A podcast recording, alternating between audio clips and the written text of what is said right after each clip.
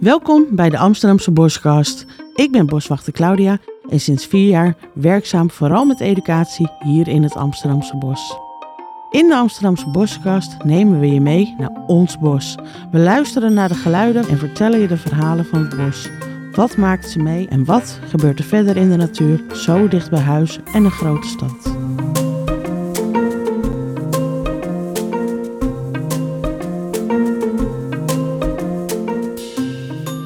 Vandaag gaan we met ecoloog Sascha op pad naar de Oeverlanden de Poel.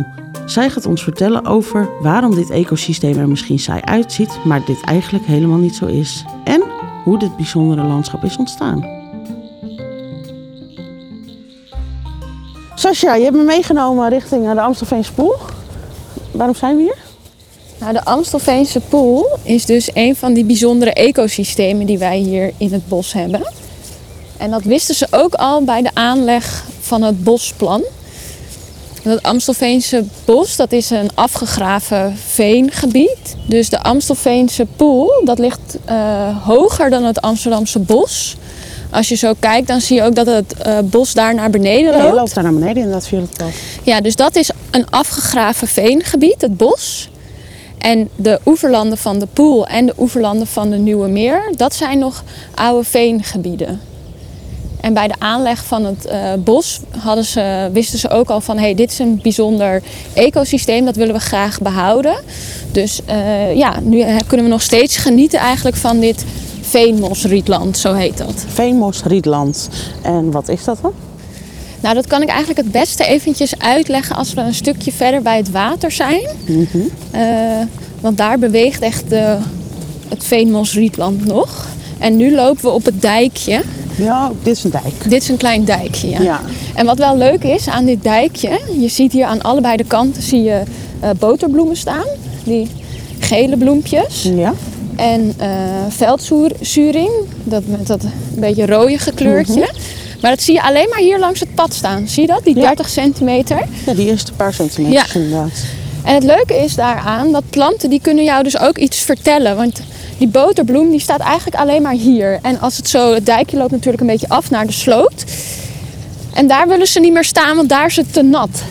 Dus je ziet zo boterbloem, veldzuring hier. Hier is het dus de grond iets rijker en droger. En dan als het afloopt krijg je meer uh, nou, dat sphagnum, dat veenmos en die uh, moeraspirea. Het riet zie je er overal tussendoor.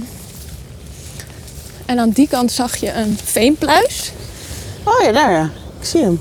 Dat zijn echt uh, ja, net paardenbloempluisjes. Ja, En dat is dichter eigenlijk van stuk zo'n wit pluisje. Ja.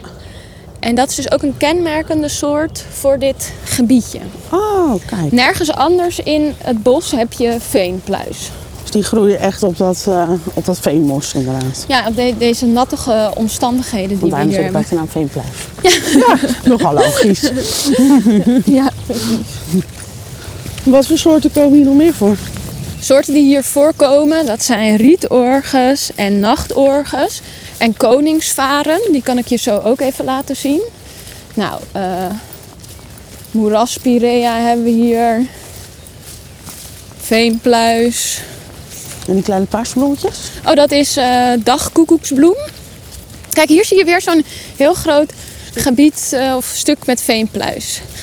Wat er ook hier voorkomt is eh zonnedauw. Dat is ook een kenmerkend soort die alleen op dit soort veenmosrietland groeit. En eigenlijk eh, is het best wel bijzonder dat we dit veenmosrietland hier hebben. Want het ligt zo dicht naast de stad. Heb je nog zo'n bijzonder natuurgebied. Ja. Je zegt eh, zo bijzonder. Heb je dit op veel plekken in Nederland? Nee, vroeger hadden we veel meer veen. Maar al die veengebieden die hebben we ontgonnen. Dus we hebben het veen afgegraven en vervolgens is het daarna ingepolderd. Dus veel van het veen is, eh, ja, dat hebben we niet meer.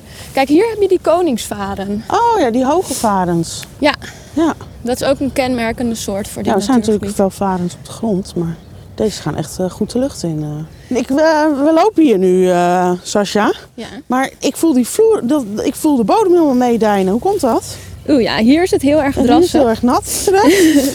Nou, dat veenmosrietland, eh, dat is eigenlijk een drijvende kragge, heet dat dan. En dat is ontstaan vanuit moerasplanten eh, met hun wortelpakketten. En die zijn zo langzaam, is dat water is verland. Dus dit is een pak van eh, ja, drijvende wortels en wortel... Dus we lopen hier eigenlijk op een soort wortelplaat. Ja, het is een, eh, een, een drijvend vlechtwerk van wortels, wortelstokken en forse moerasplanten. En dat heet dan een kragge. En dat drijft inderdaad op dat water. Nou, eh, nou zie ik hier bijna geen bomen staan. Hoe komt dat? Ja, dat komt omdat eh, zo'n veenmosrietland, dat moet je beheren. En dan moeten we eigenlijk een stukje terug in de geschiedenis. Want hier zaten kleine boer- boeren en tuinders en die hadden hun bedrijfje hier. En toen was riet was nog een product. Dus dat riet, dat werd elk jaar in het najaar werd dat van het land afgehaald. En doordat dat gebeurde, eh, is dit bijzondere gebied ontstaan. Maar wil je dit dus behouden, dan moet je zorgen dat je elk jaar dat riet eraf haalt. Want dan krijgen die eh, bijzondere vegetatie krijgt dan een kans.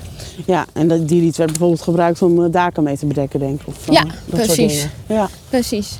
Dus eigenlijk omdat die boeren dat toen de tijd al zo deden, is, is dit zo gebleven. Ja, en als wij dat niet zouden doen, dit is een successiefase heet dat. Dus uiteindelijk wil alles bos worden. Dus je ziet het hier ook al een beetje. Je hebt hier, eh, daar heb je wat opschot van appelbes. Dus dat zijn kleine struiken. En je krijgt hier ook wilgen en berken tussendoor groeien. Als je dat niet weghaalt, dan wordt dit een moerasbos. Oh, Oké. En omdat veenmos-rietland zeldzamer is dan moerasbos, eh, willen wij dat graag in stand houden. Ja, dus eigenlijk wordt, is er, zit er een heel zwaar beheerplan op.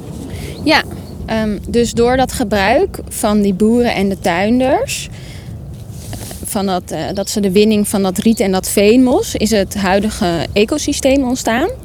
En dat ecosysteem, dat heet dan een, eh, of de vegetatie die we hier zien, dat heet dan een antropogene vegetatie.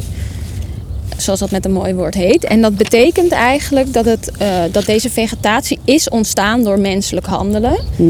En is daarom ook afhankelijk van menselijk handelen. Ja, dus doordat het ooit zo begonnen is eh, dat die boeren het riet van het land af hebben gehaald, is er een antropogene saam Vegetatie. vegetatie ontstaan. En dat moeten wij dus ook met mensenhanden blijven beheren, want dat wordt, gebeurt niet uit zichzelf. Ja. Snap ik hem zo goed? Ja, ja, want als je dat dus niet doet, dan eh, verandert het in een aantal jaar in moerasbos. En om dat te voorkomen moet je dus het eh, hooien, zoals dat heet, en dat maaisel afvoeren. Want de bodem moet schraal blijven. Want op die schrale bodem, daar krijg je juist die bijzondere, eh, dat veenmos, die zonnedauw, de orchideeën die hier staan. Ja, dus als we dat zouden laten liggen, dan krijg je natuurlijk dat er van alles weer in gaat leven en dat er veel meer voedsel in die bodem komt. Ja, en dan Ja, krijgt dat veenmosrietland de kans niet niet meer. meer. Ik snap hem. hey, ik hoor ontzettend veel vogeltjes, kikkers en andere dingen. Kan je daar iets over vertellen? Ja, hierachter in de rietkraag horen we een kleine karakiet. En die is ook kenmerkend voor eh, dit gebiedje, want je ziet hier rietkragen. Ja? En daar houden we dus in het beheer ook rekening mee, want zo'n kleine karakiet die wil eigenlijk in overjarige riet zitten. Ja, dat, zie je, die- dat zijn die bruine stengels, toch? Ja, die bruine stengels, dat is overjarige riet. Dus hier hebben we het overjarige riet laten staan. Maar hier is het bijvoorbeeld al het riet weggehaald.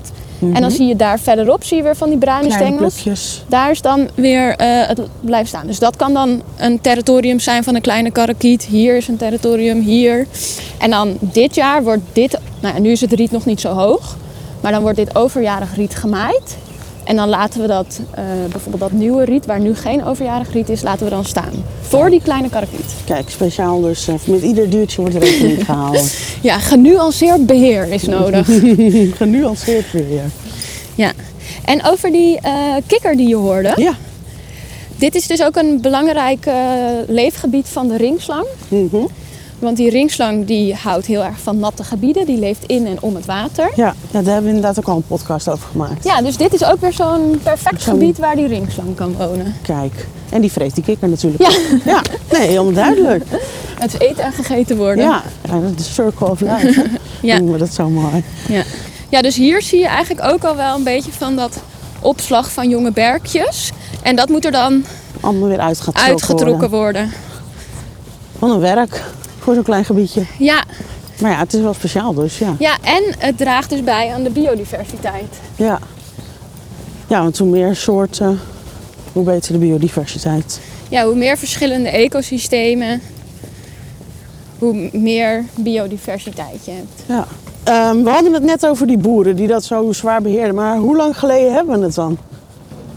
Hoe lang Eh, is dit al zo? Dit gebied is niet echt veranderd door de eeuwen heen. Dus eeuwen geleden zag eh, Amstelland en onze polders zagen er ook zo uit. Met dat wuivende wiet en zo. Dus onze voorvaderen, eigenlijk als je hier loopt, dan krijg je een beeld hoe het landschap er van onze voorouders uitzagen. Oh, wauw, wat mooi. Bijzonder, hè? Heel, ja, maar dit, dat is eigenlijk wel heel bijzonder. Want zo zag het er dus eeuwen geleden gewoon ook al uit. Ja, en sommige mensen zeggen, nou, het ziet er echt super saai uit. Eh, daar wat koningsvarens, hier dat eh, riet met dat veenmoslaag ertussen. Maar juist die saaiheid, juist dat, maakt dit gebied zo bijzonder. Want je hebt dit bijna nergens. Nee, overal willen mensen natuurlijk mooie dingen kunnen zien. Ja. Ja, nou zag ik daar wel net een heel mooi wit vlindertje. Zag jij hem ook? ja, een geaderd witje. Een geaderd witje. En is die kenmerkend voor dit gebied? Nee, niet per se. Die komt gewoon Die overal komt overal. Ja, Die komt hier even kijken. die komt even kijken. Nou ja, ook die moet even eh, een rondje maken natuurlijk. Ja. Is er nog iets wat jij de mensen mee wil geven als ze hier lopen? Ja, kom vooral naar eh, de oeverlanden van de Amstelveense Poel. En ik hoop met dit verhaal dat je eigenlijk dit na- natuurgebied, het is al heel erg mooi, maar dat je het nog mooier gaat vinden. Ja, en misschien ook meer waarderen. Ja, ja het is echt waanzinnig mooi.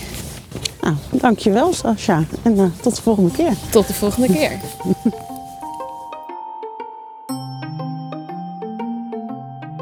Leuk dat je hebt geluisterd naar de Amsterdamse Boskast, die volledig in het teken stond van de biodiversiteit. Had je nog een vraag over biodiversiteit of over een ander thema dat we deze week bespreken, dan kan je ons mailen via deboswinkel.amsterdam.nl.